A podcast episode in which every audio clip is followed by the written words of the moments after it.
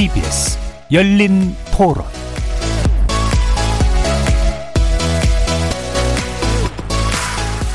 안녕하십니까. KBS 열린 토론 정준희입니다.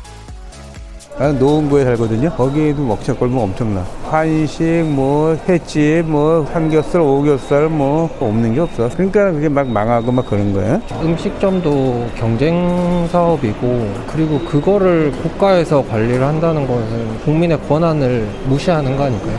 기본적인 자유의지가 필요한 건데 국가에서 강제를 한다면은 국민이 돈을 벌 수 있는 기회 자체를 박탈하는 거잖아요. 그건 잘못된 것 같은데요. 자영업을 뛰어드는 분들이 대부분 은퇴한 다음에 노후 자금으로 들어가는 경우가 많고 그런 분들의 경우 제대로 된 뭐 준비라던가 skill이라던가 그런 것도 없이 들어가고 그러다 보니 뭐 3년 이내 망하는 경우들이 그렇기 때문에 좀 더 국가 차원에서 관리를 한다면은 더 준비를 하고 들어갈 수 있게끔 지원을 해줄 거고 민주주의 사회에서는 상식 밖의 행동이라고 생각되고요. 내가 경제 적으로 투자를 해서 생활을 여는 건데 그걸 제한한다면 그 사람은 생활에 대한 비용을 충당해 나갈 수 있는 수단이 없어지는 거잖아요. 그런 부분 문제가 되지 않을까. 그게 쉽게 접근할 수 있도록 제도적으로 그렇게 해놓은 게 문제인 거죠. 이제 총량이 아니고 음식점이라는 게 다양할수록 좋죠. 소비자 입장에서는. 그거 업종 부분 자체를 전문가들이 모여서 요 구역 구역 부분에 대해서는 이제 요 허가 부분이 이미 있으니 여기를 다른 쪽으로 유도한다든지 그렇게 해줘야 되지. 이렇게 몰려서 있으니까 가격 경쟁을 한다든지. 그러니까 이거를 많다 안 많다를 얘기하기 전에 제대로 해줘야 되는 거 아니냐는 거지. 거리에서 만나본 시민들의 목소리 어떻게 들으셨습니까? 오늘 KBS 열린 토론에서는 우리 사회의 자영업이 겪고 있는 위기와 한계를 대표하는 요식업의 문제를 짚고 해결 방안을 고민해 보려고 합니다. 최근 이재명 더불어민주당 후보가 과잉 경쟁 상태에 놓인 요식업 문제를 해결하기 위한 방안 중의 하나로 음식점 허가 총량제를 언급한 이후 논란이 크게 일었는데요. 코로나19 사태로 자영업자들의 폐업이 속출하는 만큼 좀 더 근본적인 대책을 고민해 봐야 한다는 취지에 대해서 반시장주의, 전체주의적 발상이라는 반발도 있었습니다. 지난 2018년 현재 집계된 우리나라 외식업체 수는 인구 1만 명당 125개로 일본의 2배, 미국의 6배에 달하는 수치입니다. 그만큼 출혈 경쟁, 수익성 악화, 잦은 창업과 폐업의 문제를 낳았죠. 오늘 KBS 열린 토론에서는 이 문제를 다시 들여보려고 하는데요. 구조적 악순환 상태에 놓인 요식업계의 문제는 무엇이고 음식점 허가 총량제가 과연 그 대안이 될 수 있을지 전문가들과 함께 구체적으로 논의해 보도록 하겠습니다. KBS 열린 토론은 여러분이 주인공입니다. 문자로 참여하실 분은 9730으로 의견 남겨주십시오. 단문은 50원, 장문은 100원의 정보 이용료가 붙습니다. KBS 모바일 콩, 트위터 계정 KBS 오픈, 그리고 유튜브를 통해서도 무료로 참여하실 수 있습니다. 또 이제 콩에서도 보이는 라디오로 만나실 수 있습니다. 시민 논객 여러분의 뜨거운 참여 기다리겠습니다. KBS 열린 토론 지금부터 출발합니다. 살아 있습니다. 토론이 살아 있습니다. 살아있는 토론, KBS 열린 토론. 토론은 라디오가 진짜입니다. 진짜 토론, KBS 열린 토론.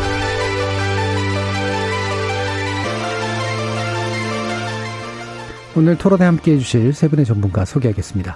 먼저 신세돈 숙명여대 경제학과 교수 나오셨습니다. 반갑습니다. 자, 그리고 안진걸 민생경제연구소장 함께 하셨습니다. 네, 안녕하세요. 감사합니다. 이성훈 세종대 경영전문대학원 교수 나와주셨습니다. 네, 안녕하십니까. 자, 최근 이제 이재명 후보가 한 발언에 이제 음식점 총량제라고 불리는 이야기가 이제 다 담겨 있었는데 여기에 대해서도 이제 상당히 강한 반발도 있었고 또 여러 가지 논란도 있었습니다. 아, 일단 음식점 업계 내부에서도 뭐 다양한 논란들이 이제 일어나고 있는 상황이라고 보는데요. 현재 같은 상황을 기본적으로 어떻게 보시는지 간단히 총평 한번 들어보고요. 어, 쟁점이 되게 많아서 그 쟁점으로 들어가도록 하겠습니다. 먼저 신세등 교수님 말씀 한번 들어보죠. 네. 그 문제를 굉장히 단순하게 보면 우리나라의 음식업 숫자가 많다. 따라서 음식 업계가 어렵다. 이렇게 어 단순화해서 어 문제를 보니까 그러면 숫자가 많으니 줄여야 되는 거 아니냐. 이제 이런 말씀이 나오는데 이게 사실 굉장히 간단치 않은 이야기예요. 예. 무슨 간단치 않은 이야기인가 하면 음식업의 종류도 종류가 굉장히 많잖아요. 뭐 단란주점도 있고 그다음에 휴게 어, 음식점도 있고 일반 음식점도 있고 굉장히 다양한데 그 중에서도 숫자가 되게 많다고 볼 수 있는 게 있고 그렇지 않은 게 있고 또 지역적으로 굉장히 많은 지역이 있고 또 전혀 없는 지역도 있고 이 문제가 저는 그래서 이, 이 들여다 보니까 이게 이렇게 간단치 않은 문제다. 간단치 않은 문제를 너무 쉽게 성급하게 접근하다 보니까 총량제라는 그런 이야기가 나왔는데 오늘 계속해서 이야기가 되겠지만 헌법적인 문제도 있고 경제학적인 문제도 있고 여러 가지 복잡한 문제가 있어서 매우 어설프게 꺼낸 섣부른 저는 정책이다. 이렇게 일단 평가하고 싶습니다. 예, 알겠습니다. 이성훈 교수님 말씀 들어보죠. 예, 지금 그 이재명 그 후보께서 그 음식점 허가 총량제라는 그 단어를 어 그냥 그 맥락 없이 꺼내셨죠. 그러니까 예. 맥락 없이 꺼내다 보니까는 그 단어에서 오는 그 거부감이 상당히 파괴력이 있었던 것 같습니다. 그러다 보니까는 어 전체주의적인 그런 발상 또는 뭐 사회주의적인 그런 개념들에서 상당히 그런 좀 선정적인 단어로 해서 예. 상당히 논란이 됐었는데 자 이 문제를 우리가 그 선정적인 단어에 집착하기보다는 어, 이 시점에서 그 자영업의 문제들을 한번 깊이 있게 다뤄보는 그런 하나의 계기가 다 돼야 되지 않을까 이렇게 예. 생각을 합니다. 지금 자영업자가 수- 단순히 숫자가 많은 그 차원을 넘어서 상당히 그 어려운 상황에 처해 있습니다. 물론 어, 자영업자 음식 자영업자들도 어뭐 장사가 잘 되는 자영업자도 있겠죠. 하지만 어, 많은 자영업자들이 어, 어려운 상황에 처해- 처해 있거든요. 오늘 어, 손실 보상금 코로나 19로 인한 손실 보상금이 1조 원이 넘게 이제 지급이 됐다. 그래서 1조 8천억이 지급이 됐다라고 하는데 국가 예산 1조 8천억 원이 지급이 될 정도로 어, 특히 코로나라는 상황이 처해 있지만 상당히 그 힘든 어려운 상황에 자영업자가 처해 있다라는 어 그 전제에서 좀 출발을 어 하는 게 좋지 않을까 이렇게 생각을 예. 합니다. 예, 이 문제가 이제 단순화 상당 부분 단순화돼서 얘기가 되다 보니까 또 반발도 상당 부분 단순화된 반발들이 나올 수밖에 없는데 실제로 문제의 복잡성 자체는 뭐 지금 두 분도 동의하시는 것 같아요. 다만 풀어가는 방향에서 이제 방법론의 차이는 충분히 있을 수 있는 것 같고요. 안진걸 소장님도 말씀 들어보죠. 예, 저는 이 문제는 굉장히 건강한 논쟁이라고 생각합니다. 예. 예를 들면 정치권에서 이렇게 또는 대선 예비 후보님들 간의 논쟁을 보면 막 말도 안 되는 망언이랑 막말 논쟁도 있잖아요. 그런 건 사실 여야 할 것 없이 이제는 하지 말아야죠. 예. 망언이랑 막말 같은 건요. 오히려 주사일 근무제 어때? 또는 음식 작업자를 너무 힘든데 과당 경쟁도 상당히 영향을 끼치는데 물론 이제 지금은 코로나19에란 매출 하락이 가장 크지만요. 근데 보니까 담배업은 50m 범위 내에서는 개업을 못하게 하고 있대. 예. 영업을 보호하고 있대 이미. 편의점? 편의점 업계가 모여갖고 자율협약해가지고 100m에서 50m 이내에 다시 출점하지 않기로 이미 있는 건 어쩔 수 없다도 하고 있대. 사실 이런 내용들을 알고 있는 계신 국민들도 있고 오늘 처음 들어오신 국민들도 예. 있을 건데 이미 사실 자영업 내에서도 크고 작은 영업 지역 보호를 위한 다양한 논의가 있었고요. 예전에 지금 제가 여타 다른 편의점 사이의 자율계약을 말했잖아요. 예전에 편의점 프랜차이즈 본사가 옆 바로 옆에 자기 프랜차이즈를 또 내가지고 문제가 돼가지고 저희가 함께 투쟁해서 예. 일단 가맹사업법도 개정해가지고 예를 들면 편의점 본사는 영업적 보호가 명시되어 있습니다. 방금 말한 건 경쟁 편의점 사이에서도 심지어는 50, 100m 자율협약을 만든 거거든요. 그러니까 그런 문제의식은 얼마든지 제출할 수 있는 겁니다. 더욱이 자영업자들과의 간담회에서 생존권 호소를 호소하는 자영업자들 앞에서 한 이야기거든요. 그런 맥락은 우리가 이해할 수 있다. 다만 일각의 반발이나 논란이 네. 나오는 배경도 저는 이해가 돼요. 일자리가 부족한 한국 사회에서 40대에서 50대 희망퇴직이나 명예퇴직 말, 말이 희망이고 명예지 사실 그냥 몰아내는 방식으로 그만두시는 분 많은데 그때 식당이나 치킨 가게라도 열 수 있는 자유 혹시 제한되는 건가라는 걱정하신 분들이 있는 거죠. 네. 사회복지도 취약한 상황에서 그래서 역시 반발하거나 비판하는 분들의 말씀에도 일리가 있는 거기 때문에 이런 논쟁은 특정 후보에 대한 어, 서, 그 호불호를 떠나가지고 우리 사회의 미래, 예. 특히 국민 경제의 가장 큰 축을 차지하고 있는 하나는 임금 노동, 하나는 자영업 노동이잖아요. 자영업 노동 관련된 다양한 논의를 촉발하는 좋은 계기로 삼으면 될 것 같습니다. 예, 일단 필요한 논쟁이다. 그리고 예. 나름대로 찬반 양측에 충분한 합리성이 있다. 예, 그렇습니다. 네, 대신 이제 자영업의 문제를 좀 고민을 구체적으로 하는 계기가 됐으면 좋겠다. 예. 네, 이렇게 얘기를 해주셨는데요. 자, 그러면은 좀 더 쟁점으로 들어가서, 어, 일단 이성훈 교수님께 여쭤봐야 될 것 같은데, 이게, 어, 허가 총량제 내지 총량제 개념으로 접근하는 것이 맞습니까? 아니면 어떤 다른 대안적인 어떤 개념적 접근법이 있는 겁니까? 자, 총량제라는 개념으로 접근해야 되느냐 마느냐의 문제로 예. 또 접근하는 것도 예. 아, 저는 좀 바람직하지 않다라고 보고요. 음. 지금 음식점 허가 총량제라는 개념 자체가 공론화된 적도 없고 정의 자체가 없습니다. 음. 지금 그 얘기 나온 것은 결국은 음식점이 과잉이다. 자, 과잉이다 보니까는 출혈 경쟁이 심하고 그게 그런 그 자영업자 특히 소상공인들에게 상당한 피해로 돌아가고 있다. 그러다 보니까 어느 정도 적절하게 음식 자영업자들을 관리를 좀 국가가 해야 되는 거 아닌가라는 예. 취지에서 이 문제가 이제 도출이 된 것 같고요. 어쨌든 그 자영업자 문제는 코로나 이전에도 있어 왔던 문제예요. 그 제가 그 뉴스를 몇 개 이렇게 좀 살펴봤더니 2018년, 17년에도 자영업자 과잉 계속 줄폐업 이게 저 일본식 자영업 붕괴 사이클로 간다. 뭐 이런 기사들이 계속 나오고 있더라고요. 자, 코로나 19로 인해서 촉발된 문제지만 그 이전부터 자영업 문제는 상당히 국가적인 그 문제 그 국가 경제적인 문제로 제기가 되었던 문제라는 것이죠. 그래서 오늘은 그런 총량제라는 그런 그 단어에 집착하기보다는 자영업 문제를 합리적으로 그리고 슬기롭게 어떻게 풀어나갈 것인가 그런 취지에서 어, 접근을 하는 게 좀 바람직하고 어 그게 더 저기 그 도움이 되지 않을까 이렇게 생각을 합니다. 예.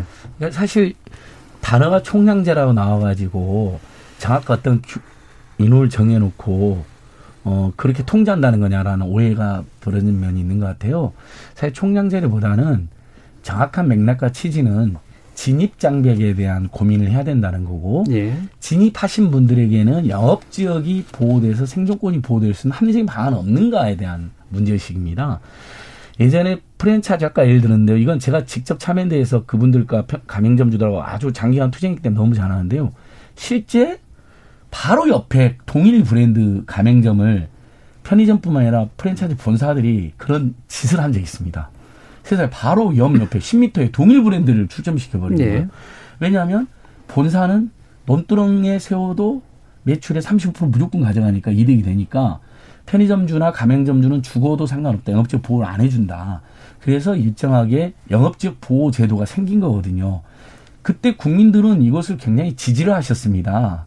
편의점주들도 원했고요. 그러니까 지금 저도 이성 교수님 말씀처럼 이것을 총량제라는 단어에 저희가 너무 예민하게 반할 것이 아니라 자영업자들을 지금 이미 진출했는 자영업자들의 생존권을 잘 어떻게 하면 더 잘 보장하고 지역 경제 살릴 것인가 하나 하고 그다음에 앞으로 신규로 자영업에 진입하려고 하는 분들에게 어떤 우리 한국 사회가 어떤 정책을 어떤 제도를 개선하면 더 좋을지를 고민하는 기회를 삼으면 될 것 같아요. 예, 예, 예. 그건 이미 그 유명한 백종원 씨 발언에서도 너무 많이 돌아서 너무 많이 망하는 거에 대한 문제 제기를 하셨을 때 오히려 국민들은 백종원 씨 발언이 맞다라고 많이 예. 응원을 해주셨거든요. 예, 이게 근데 자영업자에 대한 애정, 망해가는 자영업자들은 이렇게 방치는 안 된다라는 문제 의식은 의미가 있는 거잖아요. 예, 알겠습니다. 근데 이제 문제는 어, 총량제라는 개념에 저도 얽매이고 싶지는 않은데 총량제라는 말도 나왔고, 그러니까 진입 장벽을 설치하는 방법은 훨씬 많잖아요. 여러 가지가 있는데 그 진입 장벽 설치하는 방법 중에 하나 양적 통제 방법을 집어넣을 생각을 하는 건지 아닌지도 굉장히 중요한 쟁점이라 그 부분에 대한 이야기도 좀 필요할 것 같긴 한데요.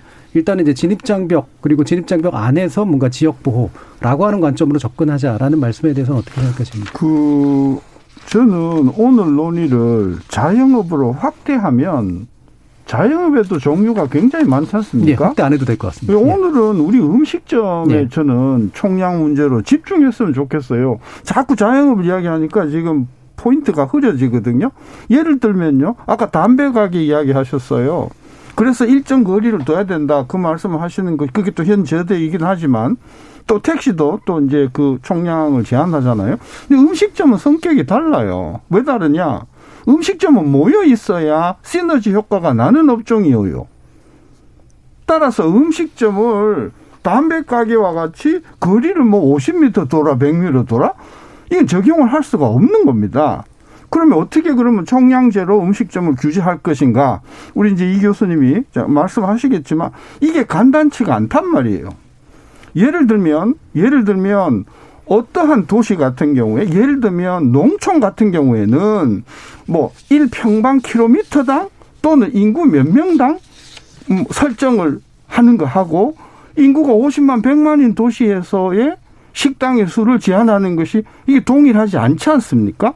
그러면 이 숫자를 총량을 제한할 때 지자체 단위로 할 것인가? 그럼 지자체도 다 성격이 틀리는 지자체단 말씀입니다. 따라서 이걸 어떤 잣대로 할 것이냐가 실질적인 문제가 되는 것이고요.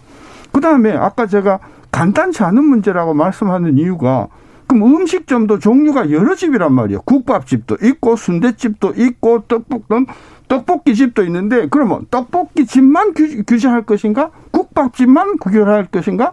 그리고 일반 음식점이 있고 휴게 음식점이 있는데 그건 어떻게 할 것인가? 이게 간단치가 않은 문제라서 예, 예. 이런 문제를 국가가 이게 개입을 하고 총량을 한다고 하면 그게 국가든 또는 지자체든지 간에 이게 쉽지가 않은 문제다. 예, 예. 저는 그걸 지적하고. 신 교수님 저도 그래서 예, 됐습니다. 음식 총량제는 쉽지 않다고 봐요. 다만 그 단어 그 문제의식이 제출된 맥락이 전체 자영업자들 중에 망해가는 분들, 그것도 단기간에 망하는 분들이 너무 많기 때문에 아이디어 중 하나로 제출돼서 자영업 전체에 대한 어, 문제의식을 가져야 된다는 거하고 비슷한 예로 담배업계나 편의점 업계, 프랜차이즈 업계에서 영업적으로 보호한 사례가 있다. 이렇게 예를 든 겁니다. 예, 네, 뭐 예, 그 맥락을 이해시키기 위해서 예를 드신 거긴 하지만 신 교수님도 지적처럼 또 영업의 성격이 다르다라는 점도 되게 중요한 부분인 예, 것 예. 같아서 이게 비유가 필요한 비유냐 아니냐에 대해서는 또 판단을 해봐야 될 것 같고요. 일단 이제 그 현장에 계신 분들의 목소리를 좀 먼저 좀 들어보는 게 좋을 것 같아가지고요. 어, 한국 중소상인 자영업자 총연합회 사무총장이신 이성원 사무총장 전화 연결돼 있어서 한번 들어보도록 하겠습니다. 사무총장님 안녕하십니까? 예, 안녕하세요. 자, 저기 음식점 총량제 문제로 지금 얘기가 되고 있는데, 어, 일단 이제 당사자들의 이야기가 나오는 것 자체는 반길 만한 일이지만 또 이제 내부에선 또 여러 가지 얘기가 있다고 들어서 일단 업계에서는 어떻게 보고 계신지 한번 말씀 들어보고 싶어요. 예, 의견이 좀 나뉘고 있는 것 같습니다. 찬성하시는 분들도 있고 예. 반대하시는 분들도 있는데 이걸 제가 이야기를 좀 듣다 보니까 찬성하는 분들이나 반대하는 분들이나 원인은 거의 비슷하더라고요. 음. 그러니까 찬성하시는 분들은 너무 지금 음식점업이 밀집도가 높기 때문에 좀 진입 장벽을 만들어야 되는 게 아니냐라고 어, 차, 의견으로 찬성을 하고 계시고요. 예. 반대하시는 분들은 또 아, 사실 폐업을 하거나 뭐 폐업을 하게 되면 갈 수 있는 일자리도 없고 음. 결국 재창업이나 업종 변경을 해야 되는데 이게 또 진입 장벽 때문에 다시 진입을 못하는 것은 아니냐라는 걱정이 있으시더라고요. 예. 결국 찬성이나 반대나 둘 다 이 자영업으로 먹고 살아야 되는 현실의 문제를 공통적으로 원인으로 손꼽고 계신 상황 같습니다. 예. 그러니까 자영업으로 먹고 살기, 특히 이제 음식업이라고 하는 자영업으로 먹고 살기 굉장히 어렵다라고 하는 그 문제 의식은 동일한데 왜 다르게 나오는 걸까요? 그러니까, 그, 그러니까 지금 말씀드린 것처럼요, 좀 인식의 차이 같습니다. 예. 예. 뭐 크게 원인이 다른 것 같지는 않고요. 음.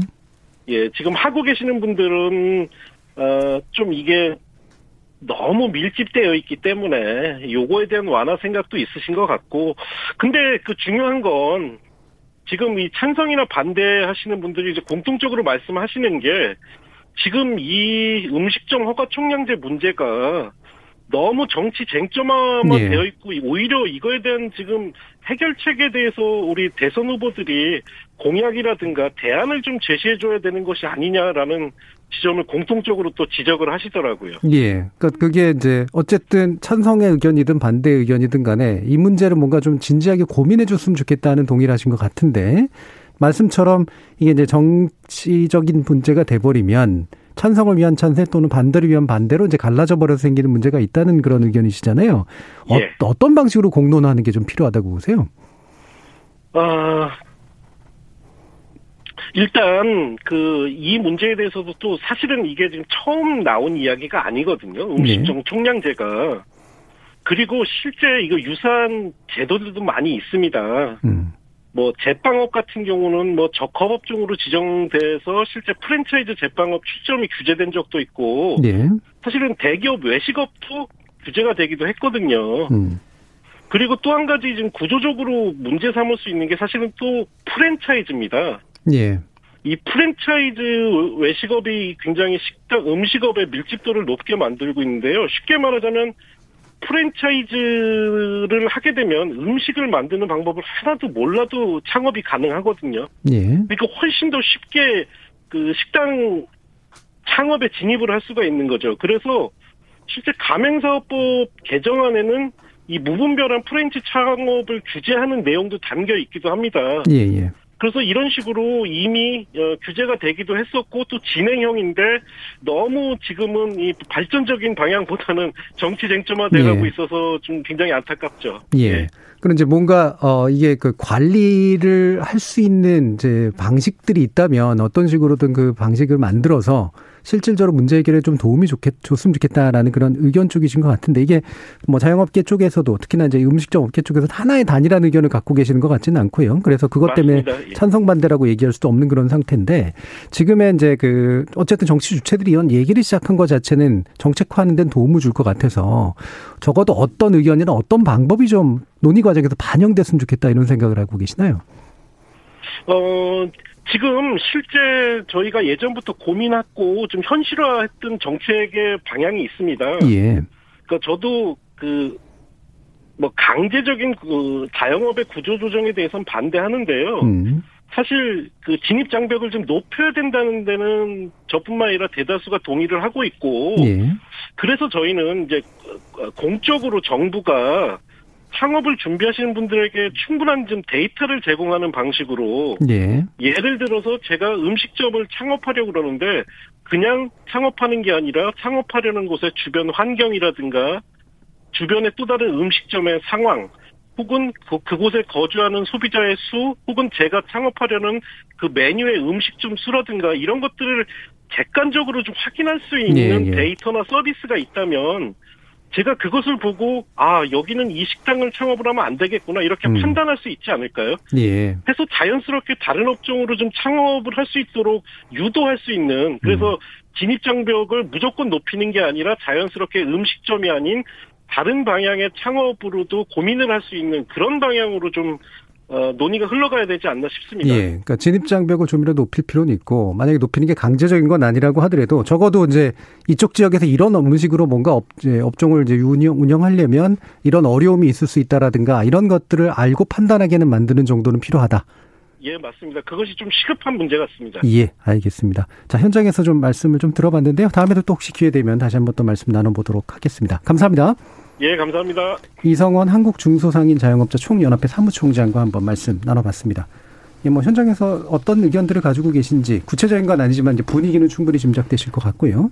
진입 장벽 이야기는 공통적으로 좀 나오고 있기 때문에 진입 장벽도 되게 다양한 방식들이 있기 때문에 이성원 교수님께서 좀 고민을 많이 해보신 것으로 알고 있어서 어떤 것들을 좀 제안하고 싶으신 것 같아요. 자, 통계를 보면 우리나라 그 자영업, 특히 음식점, 음식점의 평균 생존율, 5년간의 생존율이, 생존율이 18%라고 합니다.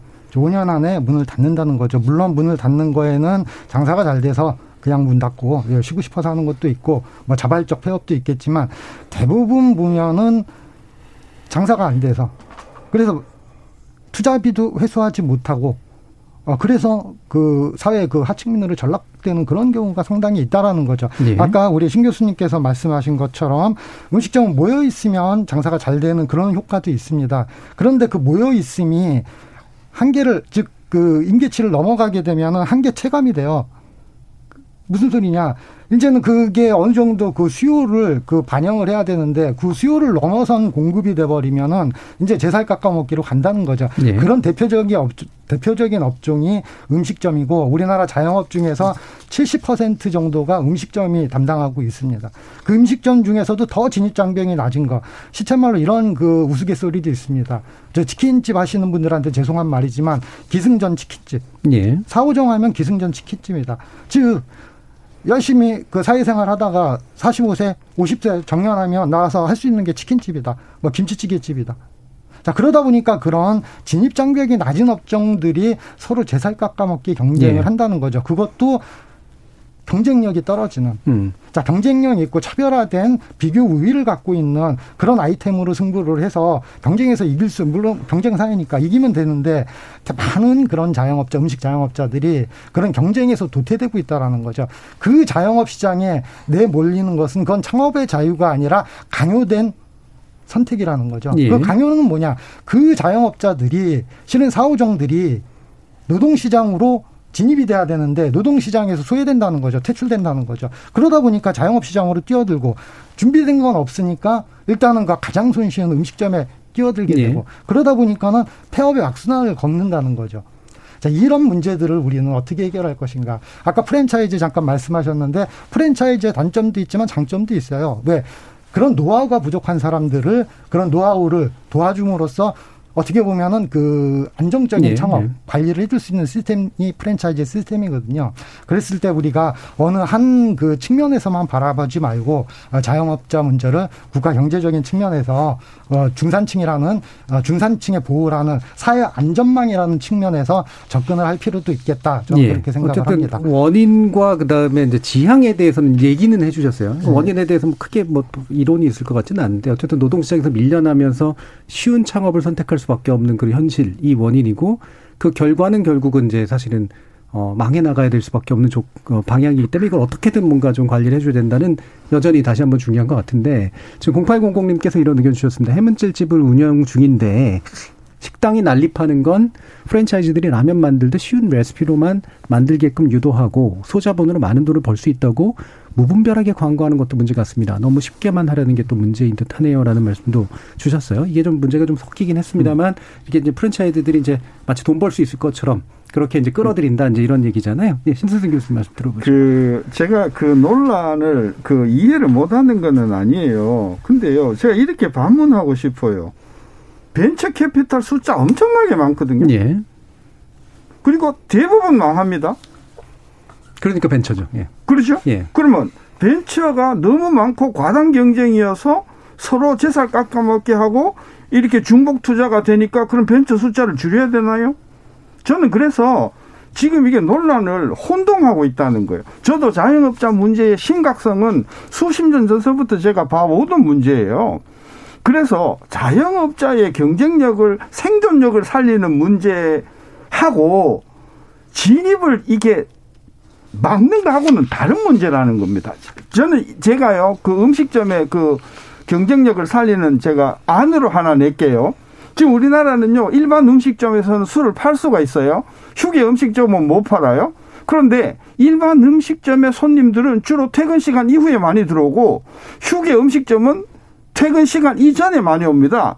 그러면 한 24시간을 넣고 몇 시부터 몇 시까지는 휴게, 몇 시부터 몇 시까지는 일반, 그리고 저녁 9시부터 저, 어, 새벽 몇 시까지는 단란주점.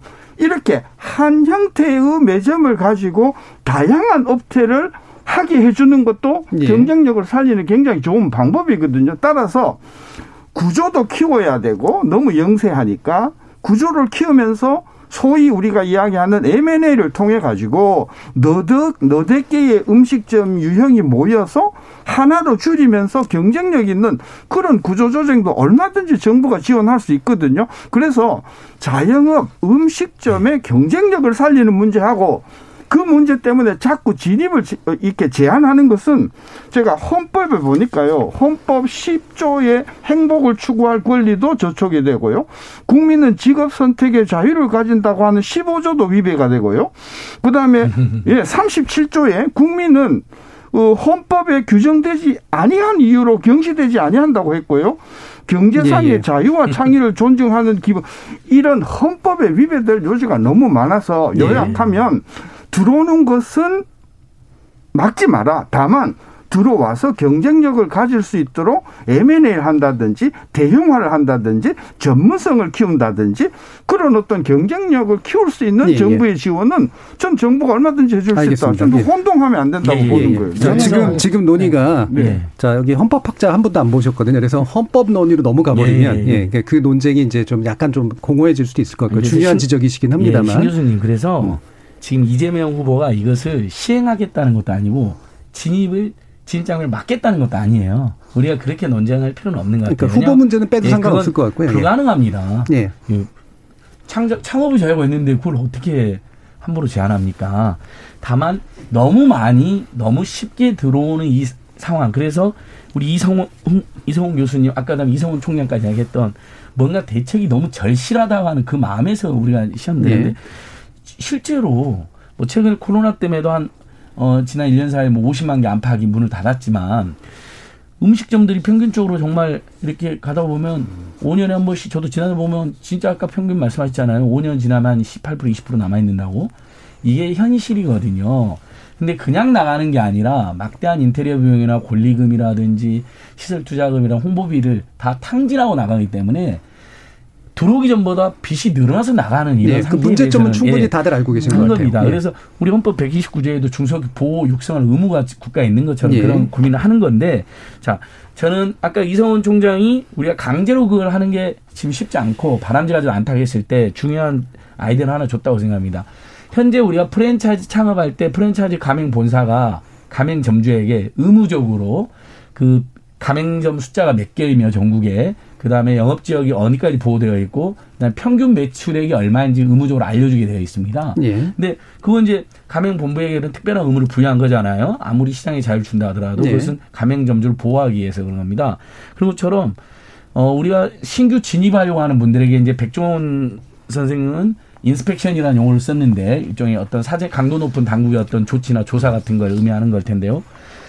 아까 말한 그런 차학과 관련된 숙려기관이나 충분한 정보를 주는 것으로 네. 그분이 네. 그 시장에 뛰어들어서 정말 힘, 돈을 날리고 나가진 않게 많은 정보를 사전에 제공하는 것 정도는 우리 사회가 합의할 수 있지 않습니까? 네, 알겠습니다. 그걸 예. 법과 제도로 할 수도 있고요. 예. 그러니까 진입을 금지하는 게 아니라 진입하시려고 할 때 정말 충분한 정보를 제공을 정부나 지자체가 빅데이터가 있으니까요. 또는 관련 업계가 예. 협회가 각종 협회가 있거든요. 그런 부분들은 충분히 우리 사회가 예. 지금 논의할 수 있지 않습니까? 그 부분은 쉬운 문제는 아니지만 그렇다고 어려운 문제는 아닌 것 같거든요. 그래서 예. 본질은 아닌 것 같고 제가 볼 땐 중요한 아이디어 정도인 것 같고 문제는 저는 이제 진입장벽을 높이지 높고 막 강제로 높이지 말자는 얘기는 아니다라고 얘기를 해주셨지만 사실 진입장벽 문제를 지속적으로 해주셨잖아요. 음. 그러니까 진입장벽 문제로 논쟁을 좀 해, 하긴 해야 되는데 음. 일단 이제 신세동 교수님 같은 경우에는 일단 진입 장벽을 높이는 것 자체에 대해서 부정적이시고 음. 대신 그 안에 들어 지원의 방식이든 뭐든 간에 음. 경쟁력을 최대한 살려서 음. 어, 양질의 것들이 살아남을 수 있도록 하자라는 쪽에 좀 가까우시고 이성 교수님 어떤 식으로든 진입 장벽은 좀 필요하다고 보시는 입장이신 것 같아서 진입 장벽하면 또 예. 이게 이제 왜곡될 수 있는데 어느 정도 그 제어는 필요하다라고 예, 예. 저는 생각을 합니다. 저는 이것을 뭐라고 표현하냐면 자영업 다이어트라고 즉 음식점 다이어트라고 생각을 하고요. 예. 음식점 창업의 속도 조절이다라고 이렇게 얘기를 합니다. 예. 자 속도 조절이란 자 미, 어, 저 아까 백종원 그 대표도 얘기했지만 전에 저도 그 호주 한번 알아봤어요. 알아봤더니 음식점 창업하기 위해서는 라이선스가 몇 개가 필요하고요. 최소 인허가 기간만 3개월 이상, 그리고 창업 준비 기간까지 포함하면 1년 내에서 1년 6개월이 걸립니다. 예. 미국도 예. 마찬가지고. 미국과 호주가 사회주의 국가는 아니거든요. 예. 우리나라 마음만 먹으면 한 달 보름 안에 창업을 할 수가 있어요. 자, 그건 뭐냐면 준비 안 된 창업이 많다라는 거고 왜 그렇게 내몰리는가? 저는 투트랙 전략으로 가야 된다고 보는데 자영업 대책은 결국 노동 대책입니다. 자, 저는 그 자영업자들을 자영 노동자라고 하거든요. 예. self employment, 즉 예. 샘플 인플로이드 워커예요. 최소한의 자기 자본과 자기 노동력이 결합돼서 노동을 하는 사람들이 자기 고용 노동자 네, 자기 고용 노동자예요. 예. 자영 그래서 이제 줄여서 자영 노동자라는 표현을 쓰는데 사회 안전망 차원에서 우리가 농민을 보호하지 않습니까? 사회적 약자거든요. 그 다음에 노동자를 보호하는 법도 상당히 많이 예. 이렇게 현실화돼 있고 여기에 자영업자를 위한 그런 그 법들이 또는 제도 이런 부분들이 아직은 좀 미약하다. 그런 취지에서 지금 그 신 교수님이랑 우리 저기 안 소장님께서 얘기한 그런 부분들을 다 포함해서 자영업자들을 위한 그 종합적인 대책들 이런 부분들이 필요하다. 저는 이런 부분들이고요. 예, 아까 헌법 예. 말씀하셨는데 저 행복 추구권 상당히 중요하다고 생각을 합니다. 헌법에 어떻게 보면 제일 중요한 가치거든요. 불행해지는 것을 예방해야 됩니다. 그래서 행복 추구권이 중요한 예. 거죠. 자, 자영업 시장에 뛰어들어서 불행해질 것이 뻔히 보이는데 국가가 그거를 방치하면 그거는 국민을 불행에 빠뜨리는 거예요.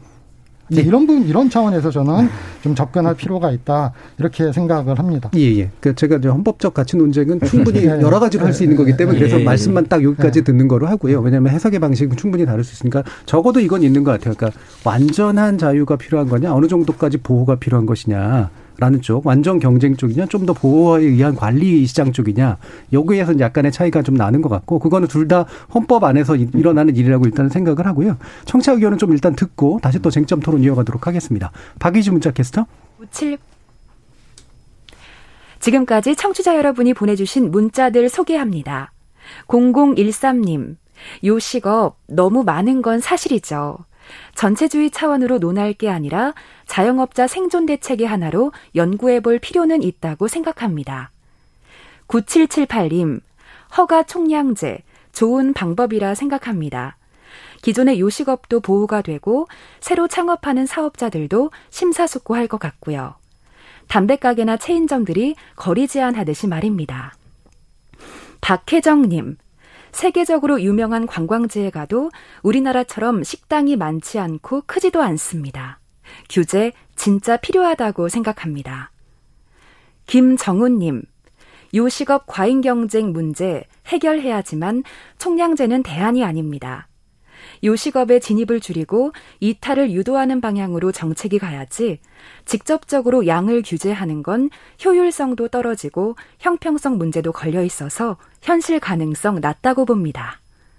5466님, 프랜차이즈 빵집 등은 같은 제품을 파는 곳이니 거리 제한 등이 합리적일 수 있지만 식당은 메뉴도 다르고 같은 메뉴라도 맛과 서비스가 다른데 이걸 총량제로 규제하는 건 합리적이지 않습니다. 진입장벽은 위생교육, 창업교육과 같은 일정한 교육을 이수한다든지 하는 방식으로 해야지 총량제는 부작용이 너무 큽니다. KBS 열린 토론, 이 시간은 영상으로도 생중계하고 있습니다. 유튜브에 들어가셔서 KBS 일라디오 또는 KBS 열린 토론을 검색하시면 지금 바로 토론하는 모습 보실 수 있습니다. 방송을 듣고 계신 여러분이 시민 농객입니다. 계속해서 청취자 여러분의 날카로운 시선과 의견 보내주세요. 지금까지 문자캐스터 박의주였습니다. 토론이 세상을 바꿀 수는 없습니다. 하지만 토론 없이 바꿀 수 있는 세상은 어디에도 없습니다.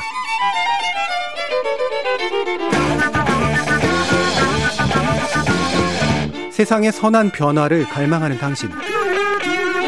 정답이 아니라 질문의 힘을 믿는 당신.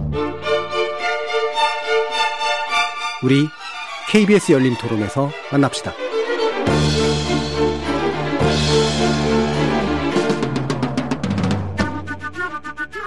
KBS 열린 토론 음식점 총량제 자영업자 상생면 대안인가라는 주제를 놓고 이성훈 세종대 경영전문대학원 교수 신세돈 숙명여대 경제학과 교수 안진걸 민생경제연구소장과 함께 하고 있습니다. 뭐 제목에서 이제 총량제 얘기가 자꾸 나오긴 했습니다만 이제 이것보다는 아니다. 이제 이거 좀더 하위의 개념이다라는 얘기는 지속적으로 해주셨고요.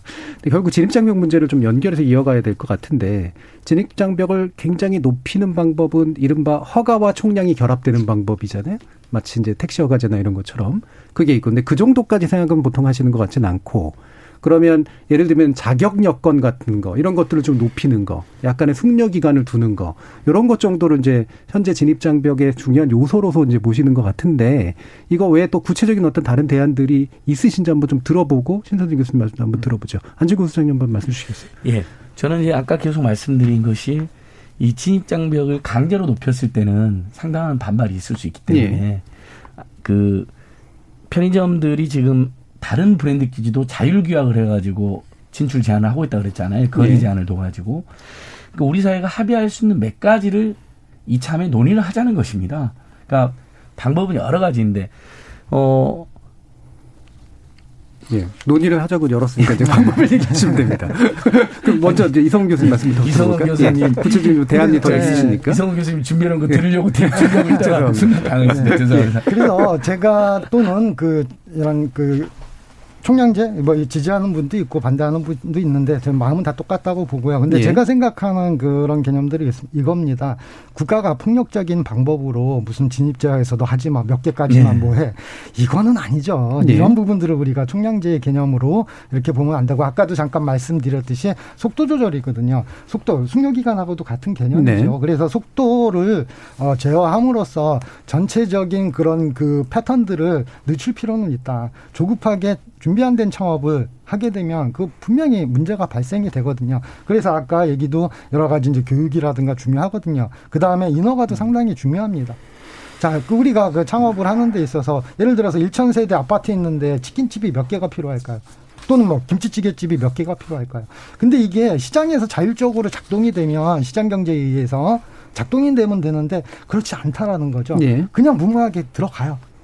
그러다 보니까는 아까 이제 모여 있으면 장사가 잘 될 수도 있지만 모여 있음으로써 나눠 먹게 하게 되면 그러면서 이제는 그 서로 서로 이게 선의의 경쟁이 아니라 피해 경쟁을 합니다. 자, 근데 뭐냐 예. 차별화된 제품이 아니라 서로 대동소이한 제품 갖고 피해 경쟁을 하게 되는데 그래서 이런 진입 장벽이랑 결국은 자영업자 다이어트를 위한 그런 그 속도 조절이고 속도 조절은 그런 지방자치단체의 인허가권이 다 있습니다. 예. 그 인허가권을 어떻게 실효성 있게 적용할 것인가 충분한 교육기관 그 다음에 충분한 그 컨설팅 자, 독일 같은 경우는 원, 원스톱 컨설팅을 합니다. 뭐 하나 하려면은 정, 하나가 상, 상권 분석 국가가 지원을 해주고 그 상권 분석에서 이 적합한 아이템 그리고 전문성 강화. 자, 이런 부분들을 통해서 본인, 본인이 준비가 된 됐을 때 자영업 시장에 진출하는 이런 제도들이 어, 저는 중요하다 이렇게 보고요. 이게 시장에서 원래 자율적으로 작동되는 게 제일 좋아요. 근데 그렇지 못한 것은 결국은 노동 시장에 편입이 안 되는 사람들이 시장에 자꾸 자영업 시장에 나오고 이 상황을 우리는 뭐냐 뭐라고 하면 시장에 의해서 얼- 그 굴러가지 않게 되면 시장 실패라고 해요. 예. 즉 수요는 한정돼 있는데 공급은 과잉이에요. 이 공, 아, 과잉된 공급을 어떻게든 국가가 좀 그 거시 지표 관리 차원에서 좀 그 제어를 할 필요는 있다라는 취지에서 그런 지방자치단체에서 사용하고 있는 뭐 위생이라든가 다양한 인허가 자 미국과 호주 아까 호주에 말씀드렸는데 각종 라이센스 따는 데만 몇 개월 걸립니다. 예. 자 이런 것처럼 좀 어, 어, 현실화시키고 그리고 자영업자 저 준비를 위한 자영업 준비를 위한 그 다양한 교육 와 이런 부분들이 예. 어, 중요하지 않을까 예. 이렇게 생각하고요. 그 다음에 이제 이런 부분들을 관에 맡기면 안 됩니다. 결국은 민과 관이 어떻게 보면은 그 자, 저기 그 협의체 아까 저 편의점 같은 경우 어, 자율회박도 그런 것처럼 예. 그런 그 민과 관이 어, 어, 뭐 일종의 그런 그 전체적인 자영업 관리위원회 뭐뭐 표현은 그렇습니다. 이런 이런 그 민관 합동 의사 결정 또는 그 자문 기구를 통해서 자영업자들의 건전한 그런 생태계 조성을 위해서 어, 같이 함께 노력하는 예. 것이 중요하다. 예, 그러니까 이렇게 생각을 합니다. 그런 의사 결정의 구조라든가 이런 것들은 뭐 가장 아름다운 모습들을 갖추면 되는 것 같은데 결국 자꾸 이제 쟁점을 만, 쟁점 명확하게 좀 해야 되니까요. 이게 말씀을 이제 들어보면 결국 신구 창업 쪽에 좀 더 해당이 되고 그 다음에 약간은 되도록이면 이른바 버퍼라 그러죠. 약간 이제 탄력 있는 어떤 중간을 약간 시, 시간을 둬서 함부로 뛰어들지 못하게 하면서 그것을 쓸 수 있는 방법은 결국 지방과 자치단체의 인허가권이라는 표현을 쓰셨잖아요. 인허가권을 쓰는 방법이 굉장히 중요한데 결국 딱 봐서 이제 양 안에 못 양을 양을 중심으로 관리하는 방법도 있고 그 다음에 자격 요건을 가지고 관리를 해가지고 이 자격 요건을 충족한 무조건 주는 방법도 있는 거고 그 다음에 뭐 숙련기관 교육 같은 거 이건 제가 볼 때는 이제 거기에 플러스돼서 이제 붙는 그런 식의 문제인데 그거를 어떤 자격 요건 어떤 기준으로 할 것인가 훨씬 더 구체적인 어떤 문제인 것 같거든요. 이 부분에 대해서 심수빈 교수님 어떻게 생각하세요? 그 조금 경제학적인 이야기가 되어서 어, 우리 저 애청자들이 이해를 못할까 모르겠는데요. 그 저가의 음식점 그 음식에 대한 수요는 예. 굉장히 가격 탄력적입니다. 예. 다시 말하면 5천 원, 6천 원의 가격에 거의 그 수요 곡선이 수평선에 가까운 그런 매우 탄력적인 것을 가지고 있습니다. 조금이나 오르고 내리는 데 따라서 수요가 확 따라서 예, 그냥 거죠. 수요가 확 늘었다가 예. 줄었다 하거든요. 자, 이런 경우에 식당이 늘어서 공급이 늘어나면 늘어날수록 식당을 하는 사람들이 가져가는 돈은 많아집니다. 저는 그것이 이 자영업자가 물론 최저임금에 가까운 것이지만 많은 원인 중에 하나라고 생각을 해요. 그런 경우에는 진입을 제한을 해버리면 어 오히려 음식업을 종사하는 사람들이 전체 가져가는 몫은 줄어듭니다. 무슨 이야기가 되냐면 안 사 먹고 집에서 해 먹고 만다는 것이죠. 저는 그런 차원에서 진입 장벽 말고 아까 그 저는 동의합니다. 정보 줘야 되고 교육해야 되고 여러 가지 그 전문성을 교육하고 예.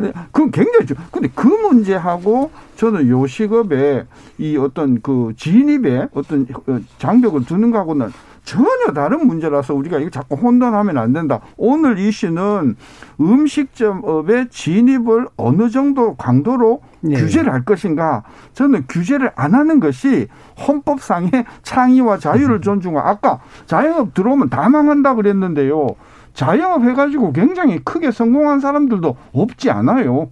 저는 그런 면에서 과당 경쟁이니까 들어오면 다 망한다는 이것은 저는 굉장히 그 선입견이라고 생각을 해서 어 저는 그 진입을 그 막지 마라. 그리고 참된 아이디어를 가지고 새로운 창의적인 하나 예를 들게 숙대 앞에요 김밥 가게가 있었는데 천 원이었어요. 천 원이었는데 줄이 200m, 300m 어, 줄이 섰을 정도로 창의적인 가게여서 TV에도 나고 그랬거든요. 그 최근 예. 이야기입니다. 예. 저는 그래서 이렇게 창의력 있게 잘하는 분들 많죠. 청년 창업하는 분들도 많고 그리고 청년 창업하는 분들을 위해서 서울시나 경기도 같은 데서 창업 지원 프로그램도 굉장히 활성화됐거든요. 그렇죠. 그러니까 무조건 막는다는 게 아니라 정말 능력을 발휘하고 소비자의 needs를 잘하는 분들은 진입을 오히려 독려해야 되는 경우도 있죠. 그 저는 이제 아까 이성호 교수님 발언하면 제가 원래 대기하고 있던 건 뭐였냐면 결국은 어 우리가 진입을 무조건 통제하자는 게 아니라 진입해서도 잘 이분들이 살 수 있도록 국가나 지자체가 알뜰살뜰 살피자는 것입니다. 왜냐하면 그동안 사실 제가 요걸 꼭 근본적으로 문제 제기하려고 기다리고 있었던 거예요. 자, 지금 영화관, 들면 영화관은 재벌 대기업 3사 플- 멀티플렉스만 다 남고 나머지 다 없어졌잖아요. 통신도 통신 대기업 3사만 장악했습니다. 그러니까 저는 이제 신 교수님 같은 분과 토론하다 보면 답답한 게 정말 재벌 대기업이 독점하고 정말 경쟁이 필요한 부분에 대해서는 언급이 없이 정말 우리 소기업이나 중소상공인들이 지금 박 터지고 너무 힘든 거에 대해서는 시장에 무조건 맡길 게 아니라 시장에 맡겨야 될 재벌 대기업의 분야는 오히려 그대로 독점을 그대로 두고 오히려 보호가 있거나 일정한 선한 규제를 둬가지고 생존을 보장해야 될 분야는 시장에 무조건 맡기자라는 자, 이런 논의가 불편하다는. 말씀이신데 예. 너무 좀 큰 얘기 그러니까 하세요. 예. 제가 이제 이성훈 교수님이 구체적인 이야기 해주면 이야기를 꼭 하고 싶었던 것이고 예. 그래서 최소한 이재명 후보가 말한 게 진입을 막자는 게 아니라 저희들이 민생 문제를 고민해보고 중소상공인을 끊임없이 대화해본 저희들 입장에서는 기존의 업자들은 보호해주는 장치, 그러니까 대기업이 막 진출한다든지 프랜차이즈 본사들이 행포를 부리거나 인근에 막 창업을 한다든지 이런 것은 그렇게 기존의 업자들을 보호해야 될 부분이 그렇게 하나 있는 거고 창업을 할 때는 어쨌든 창업 숙려기간이든지 창업과 관련된 필수 정보 제공 의무화라든지 이런 걸로 인해서 진입을 준비해서 갈 수 있고 그러다 보면 당연히 진입의 속도가 조정이 되잖아요. 그럼 예. 과당 경쟁이 일부 완화되는 소, 네. 왜냐면 문 닫는 분도 그 사이에 있을 테니까 이런 건 당연히 우리가 건강히 논, 결정을 빨리빨리 하자는 것입니다. 예, 그러니까 제가 자꾸 이제 뭐 쟁점을 싸움을 붙이려고 하는 게 아니라 명확하게 하자고 지금 자꾸 말씀을 드리는 건데 숙려기관 내지 뭐 기타 지원, 데이터 지원 이런 거는 저는 그렇게 어려운 문제 아닌 네. 것 같거든요. 아니 근데 그것조차도 안 되고 예, 있다는 그러니까 그걸 거죠. 하자라고 얘기하는 건 충분히 좋은 일인 것 같고 지금 현재 나온 것 중에 관리 방법으로서 약간의 규제적 관리 방법에 조금 더 해당하는 게 그나마 숙려 기간이거든요. 숙려 기간을 둬서 약간의 시간적인 어떤 버퍼를 둬서 자꾸만 막 너무 빨리 급하게 들어오지 않게 만들자. 그리고 숙려 기간 안에서 최대한 뭔가를 지원하자. 이자 이거잖아요. 요거 외에 좀 더 관리 방법의 어떤 기준이나 방식들이 있냐라는 거죠. 그걸 하려면 판단을 해야 되잖아요. 지자체가. 예를 들면 이게 이제 수가 너무 많아서 그렇다 아니다라는 판단도 해야 되고 업종에 대한 판단도 해야 되고 적정한 어떤 방식이 문제에 대한 판단을 해야 되는데 지자체가 그런 정보력과 관리 능력 같은 걸 가지고 있느냐라는 의문이 있어서요. 그 부분에 대한 의견을 좀 주시죠. 결국은 관에서 다 못합니다. 예. 그 민간의 전문 인력들이 참여를 해야 되겠죠. 자, 방식 아까 말씀하셨는데 방식은 무슨 거리 제한도 필요하겠죠. 근데 중요한 것은 아까 내가 그 1천 세대 아파트에 치킨집이 몇 개가 필요할까? 예. 그거는 결국은 수요 대비 공급이거든요. 이랬을 때 어, 자, 호주에 제가 한번 그 갔을 때 얘기인데, 뭐, 김치찌개집 한인이 하는데 그 옆에다 김치찌개집 내려고 그랬더니 구청에서 허가를 안 내준대요. 기존 사업자의 그런 침해. 예. 아, 기존 사업자의 영업권을 침해하는 예. 그런 부분들도 우리가 어떻게 보면은 환경 평가를 통해서 기존의 그 뭐 경쟁을 통해서 소비자들은 좋아지겠죠. 경쟁에는 두 가지가 있거든요. 차별화 경쟁 또는 원가 경쟁 두 가지인데 대부분 차별화 경쟁이 아니라 원가의 경쟁이에요. 가격 가격 경쟁이라는 거죠.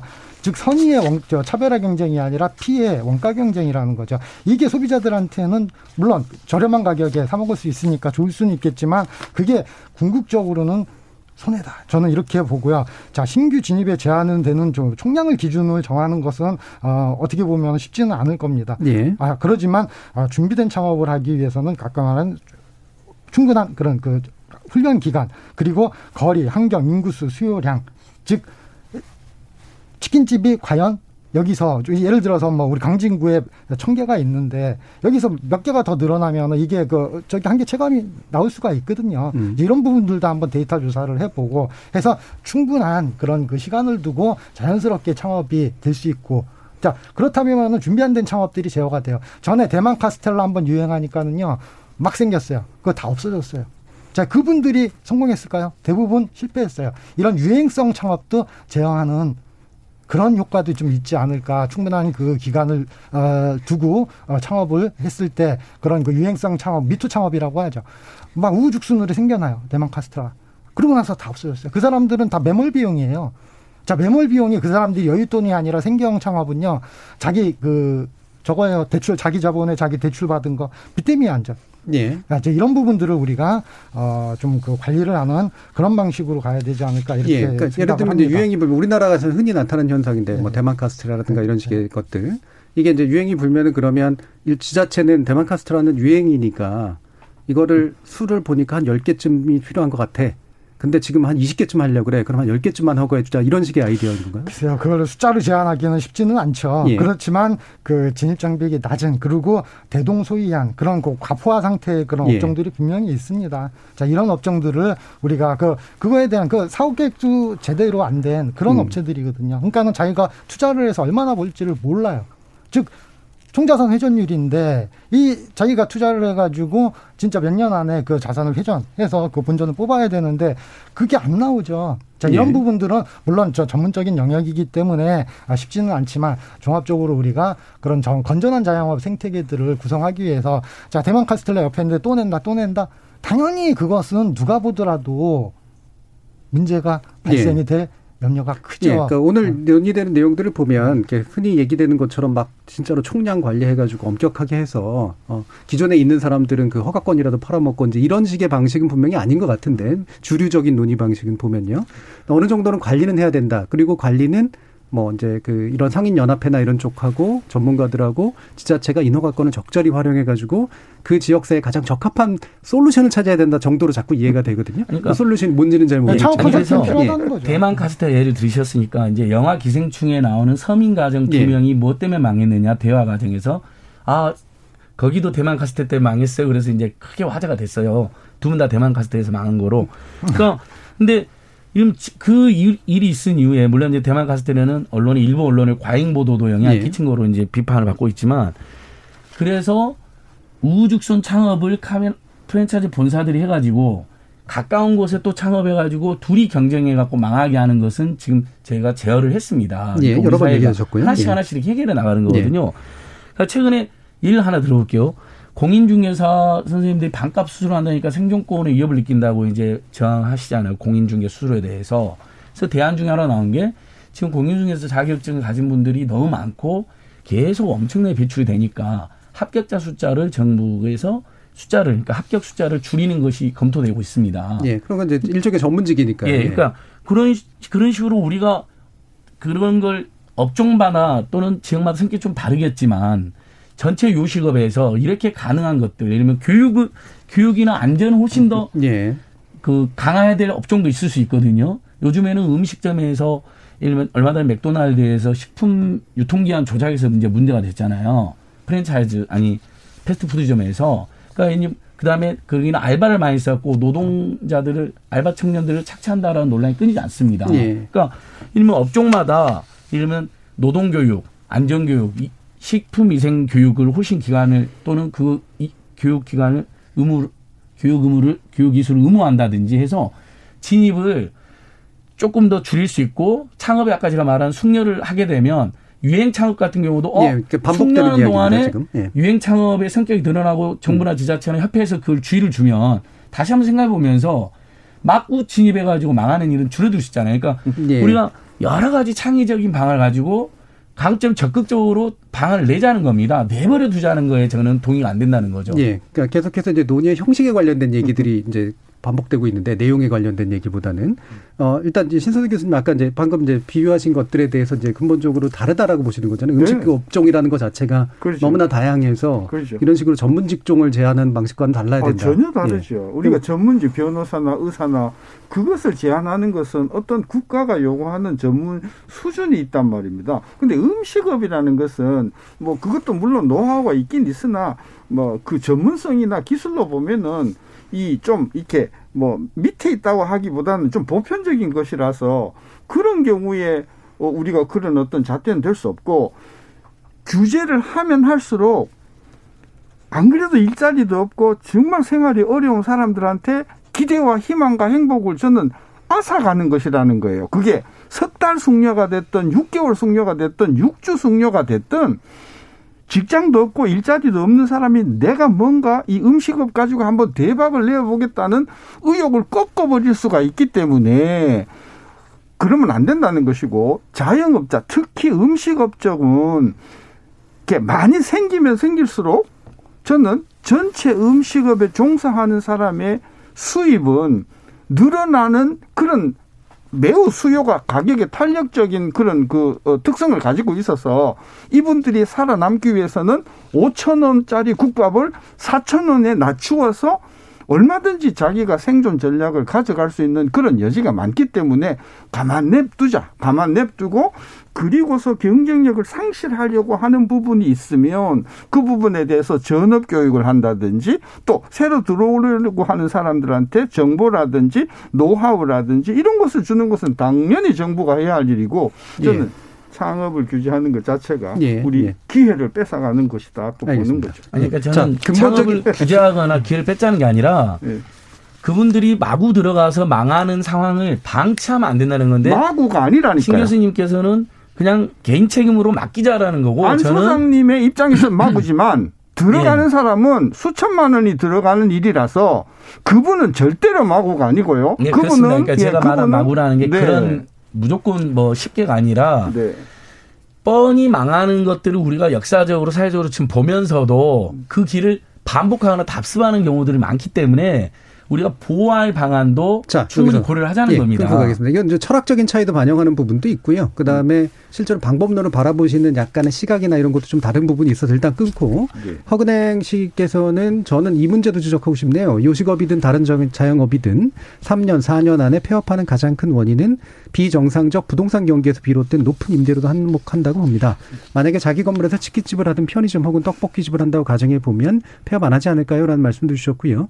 K75466540님은 코로나 같은 감염병 변수도 빠지면 안 되죠. 대부분 먹고 마시면서 대화하는 곳이 바로 식당인데 음. 앞으로도 코로나 같은 감염병 없을 것 아니고 그런 면에서 식당에서도 어느 정도 제한이 필요한 것 같아요라는 말씀 주셨습니다. 그리고 라라라님은 근데 저는 진입 장벽을 높이자는 게 왠지 연줄 있는 자들만 식당 창업하게 될 것 같은 느낌도 드네요라고 또 다양한 의견을 주셨는데 시간이 많이 남지는 않았습니다만 결국 핵심 문제는 이건 것 같아요. 관리를 할 수 있으면 그리고 해서 최상의 어떤 결과를 낼 수 있으면 관리하는 게 좋죠. 음. 근데 이제 관리하려고 하는 게 오히려 문제를 야기하면 음. 최악 오히려 이제 그러기에 더 최악이 될 수도 있다라는 이제 견해하고도 지금 대립하는 거잖아요. 그래서 결국 중요한 건 어느 정도까지 관리할 수 있는지를 보여주고 그게 어느 정도까지 공익에 복무하는지를 보여주는 문제인 것 같은데 이 부분에 대해서 좀 말씀 들어볼게요. 자, 시장에 맡겨서 자율적으로 그 작동될 수도 있습니다. 근데 시장에 맡겨서 자율적으로 작동이 안 되고 불협화음이 일어난다면 어느 정도의 제어는 필요하다. 아까도 말씀드린 것처럼 예. 자 그런 취지에서 우리가 자영업 뭐 총량제가 아니라 속도 조절 그다음에 다이어트 이런 얘기들을 한 거고요. 자, 그런 차원에서 본다면은 지금 자영업자들이 왜 그 이 시장으로 뛰어드는가? 아까 원점에서 다시 생각, 결국 노동시장에서 시장에서 노동 그 흡수가 안 돼서 그런 거예요. 네, 근본적으로 그렇죠. 근본적인 네. 문제로 노동 이건 그 노동 관 노동 관점에서 같이 봐줘야 돼요. 근데 자꾸 그 자영업 관점에서 어 접근하다 보니까는 정부 정책이 무슨 비용을 줄, 줄여주기 위해서 뭐 제로페이를 하네, 무슨 공공 배달을 해서 뭘 하네. 자, 자영업의 문제는요 비용의 문제가 아니라 매출의 문제거든요.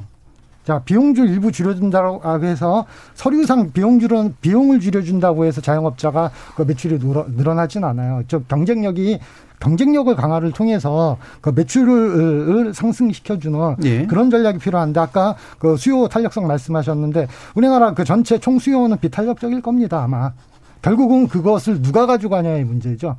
그랬을 때 이제는 공급을 적당히 제어를 통해서 그게 sharing이 돼야 되는데 저 아까 이제 5천 원짜리 4천 원 얘기 말씀하셨는데 그런 피의 경쟁이 돼 버린다는 거죠.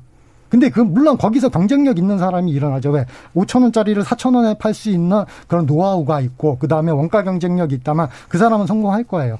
근데 그 사람의 성공을 위해서 수많은 자영업자들이 피의 헌신이 있어야 된다. 라는 얘기들이죠. 그 사람들은 막판에 다다른 사람들이죠. 예, 이런 부분들을 우리가 국가가 방치하면 안 된다라는 거고, 이런 방치가 아니라 그, 그런 사람들이 결국은 실패할 게 뻔히 보인다면은 진입을 어느 정도 이렇게 막고 막거나 만류를 하는 그런 전략도 좀 필요하다. 저는 이렇게 생각을 합니다. 예. 지금 이제 네. 음, 결국은 숙려 기간 등등의 몇 가지 방법들을 빼고는 이제 솔루션을 내기 위한 논의 정도로 이제 얘기가 되고 있기 때문에 결국은 근본적으로 갈리는 건 일정한 공급 제한과 관리가 필요하다와 그거는 사실 불가능하다 필요 없다로 이제 나뉘어요. 아까 그 임대료 비용의 문제가 아니다. 저는 생각을 달리 합니다. 자영업의 가장 큰 문제는 이 비용의 문제예요. 인건비 문제도 있고 임대료 문제도 있어요. 그리고 아까 저 우리 시청자가 그 애청자가 지적했다시피 임대료 부담 굉장히 크기 때문에 자기 건물에서 자영업을 하거나 음식점을 하는 분은 절대로 문 닫을 이유가 없습니다. 비용이 안 들기 때문에 매출의 문제라고 하셨는데 저는 반대합니다. 임대료 비용 문제 굉장히 중요한 것이고요. 자꾸 뻔히 망한다, 뻔히 망한다 그러는데 자영업을 들어가시는 분들은 절대로 뻔히 망한다고 생각하지 않으세요. 자기가 잘하고 경쟁력이 있으면 충분히 성공 가능성이 있다고 하기 그런 때문에 생각을 들어가는. 하고 진입을 하는데 진입을 네. 해서 네. 결국은 실패. 를 하는 경우가 다 실패하는 게 아니지 않습니까? 아니지만 그래도 이게 일반 아까 벤처 말씀하셨는데 벤처라든가 그래서 제 주장은 제 주장은 네. 성공하는 사람이 성공할 수 있도록 냅두자. 실패하는 사람이 있으면 그 실패하지 않도록 정부가 도와주든지 아니면 그, 실패한 경우에 사회 복지를 통해서 전업을 한다든지 그걸 해주면 되는 것이지. 그게 똑같은 얘기죠. 저, 저도 아니, 다른 거죠. 뻔히 네. 망할 것이 알기 때문에 진입을 장악하자 하는 거하고 전혀 다른 문제입니다. 자, 뭐 네. 쟁점은 여러 가지긴 합니다만 기본적으로 약간 차이가 있으신 부분은 벤처 캐피탈하고 음식 업종도 결국은 동일하다라고 보시는 그러니까 리스크 네. 테이킹의 입장에서 보시는 것과 음. 벤처캐피탈은 어차피 리스크 테이킹을 하자고 만들어진 것이고 이거는 약자들의 문제이기 때문에 좀 더 관리가 필요하다고 보시는 입장은 일단 좀 예. 나뉘고요. 그러니까 저희는 뭐냐면 예. 근본적으로 벤처기업과 다르게 여기는 서민 생존의 영역이고 동네 네. 경제 영역이잖아요. 공동체 평온하고 바로 직결돼 있다는 겁니다. 가정 경제에도 직결되어 있고 그분들이 아까 제가 이제 마구란 표현 써서 혹시 이제 창업을 준비하는 분들한테 네. 이제 불편했다 하면 제가 그 표현을 바꾸고 싶은데 너무 어 빠르게 또는 준비나 또는 여러 가지 그 정보가 부족한 상황에서 진입해가지고 낭패를 보는 걸 너무 많이 봤다는 겁니다. 저희들이. 네. 그리고 아까 신세동 교수 말씀하신 것처럼 임대료 같은 경우도 어 처음에는 적정한 수준이라고 생각하고 들어갔는데 매출이 늘어난 것보다 임대료가 더 늘어나거나 그런 행포들도 많다 보니까 그래서 쫓겨나는 경우도 많이 있었죠. 그래서 네. 그 부분 역시 우리가 상가임대차 보호법을 상가임차는 영업기간 보호를 5년에서 10년으로 늘리고 그 안에는 5%못 올리게 우리 사회가 어, 여러 가지 치열한 토론 또는 투쟁을 통해서 음. 그런 합리적 규제를 만들었습니다. 음. 그러니까 저희들 또 그 무조건 총량 규제하고 진입장을 무조건 높이자는 문제의식이 네, 아니라. 네. 근데 임대료가 어. 왜 올라가는지 아세요? 공급이 많아서 올라가는 거죠. 즉, 창업할 예, 예, 예. 사람들이 많으니까 임대료는 올라갑니다.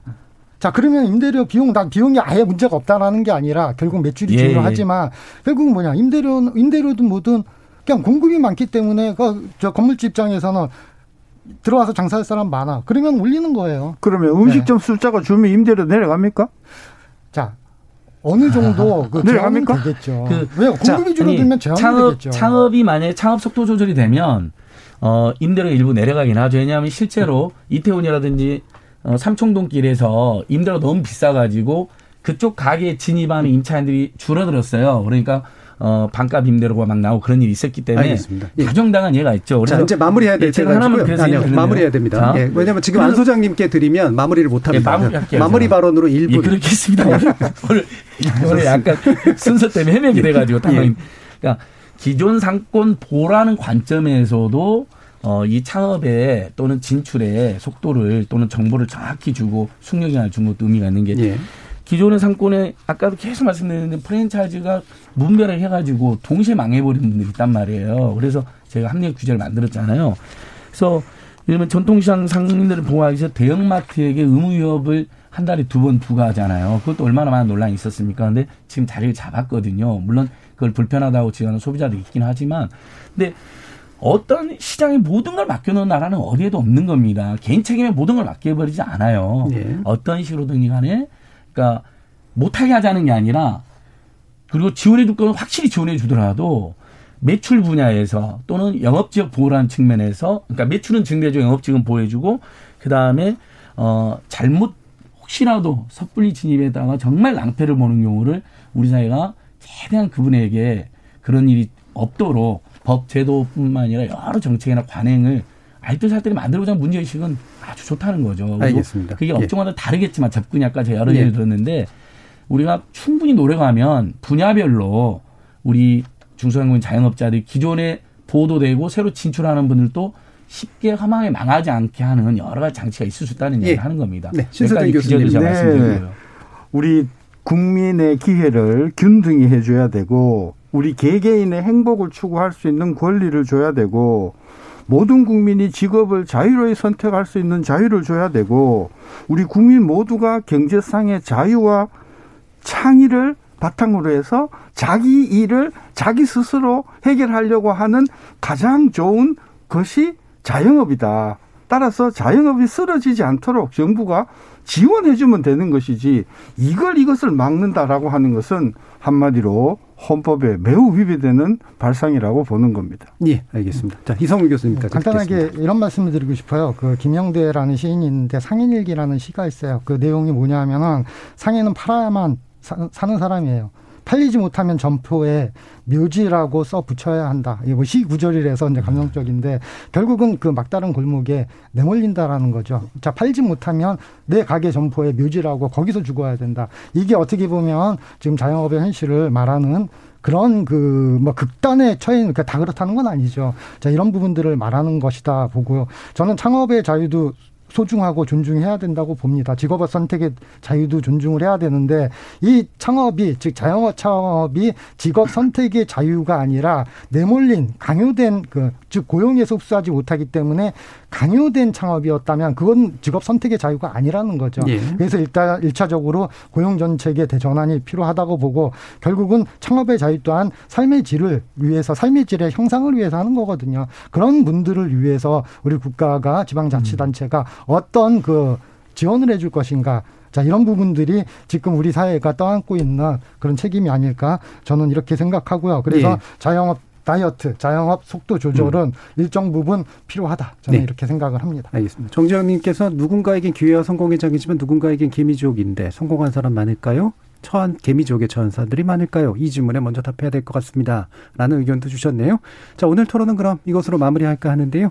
오늘 함께 해주신 세 분의 전문가, 신세돈 교수님, 그리고 안진걸 소장님, 이성훈 교수님, 세 분 모두 수고하셨습니다. 감사합니다. 수고하셨습니다. 감사합니다. 네. 고맙습니다.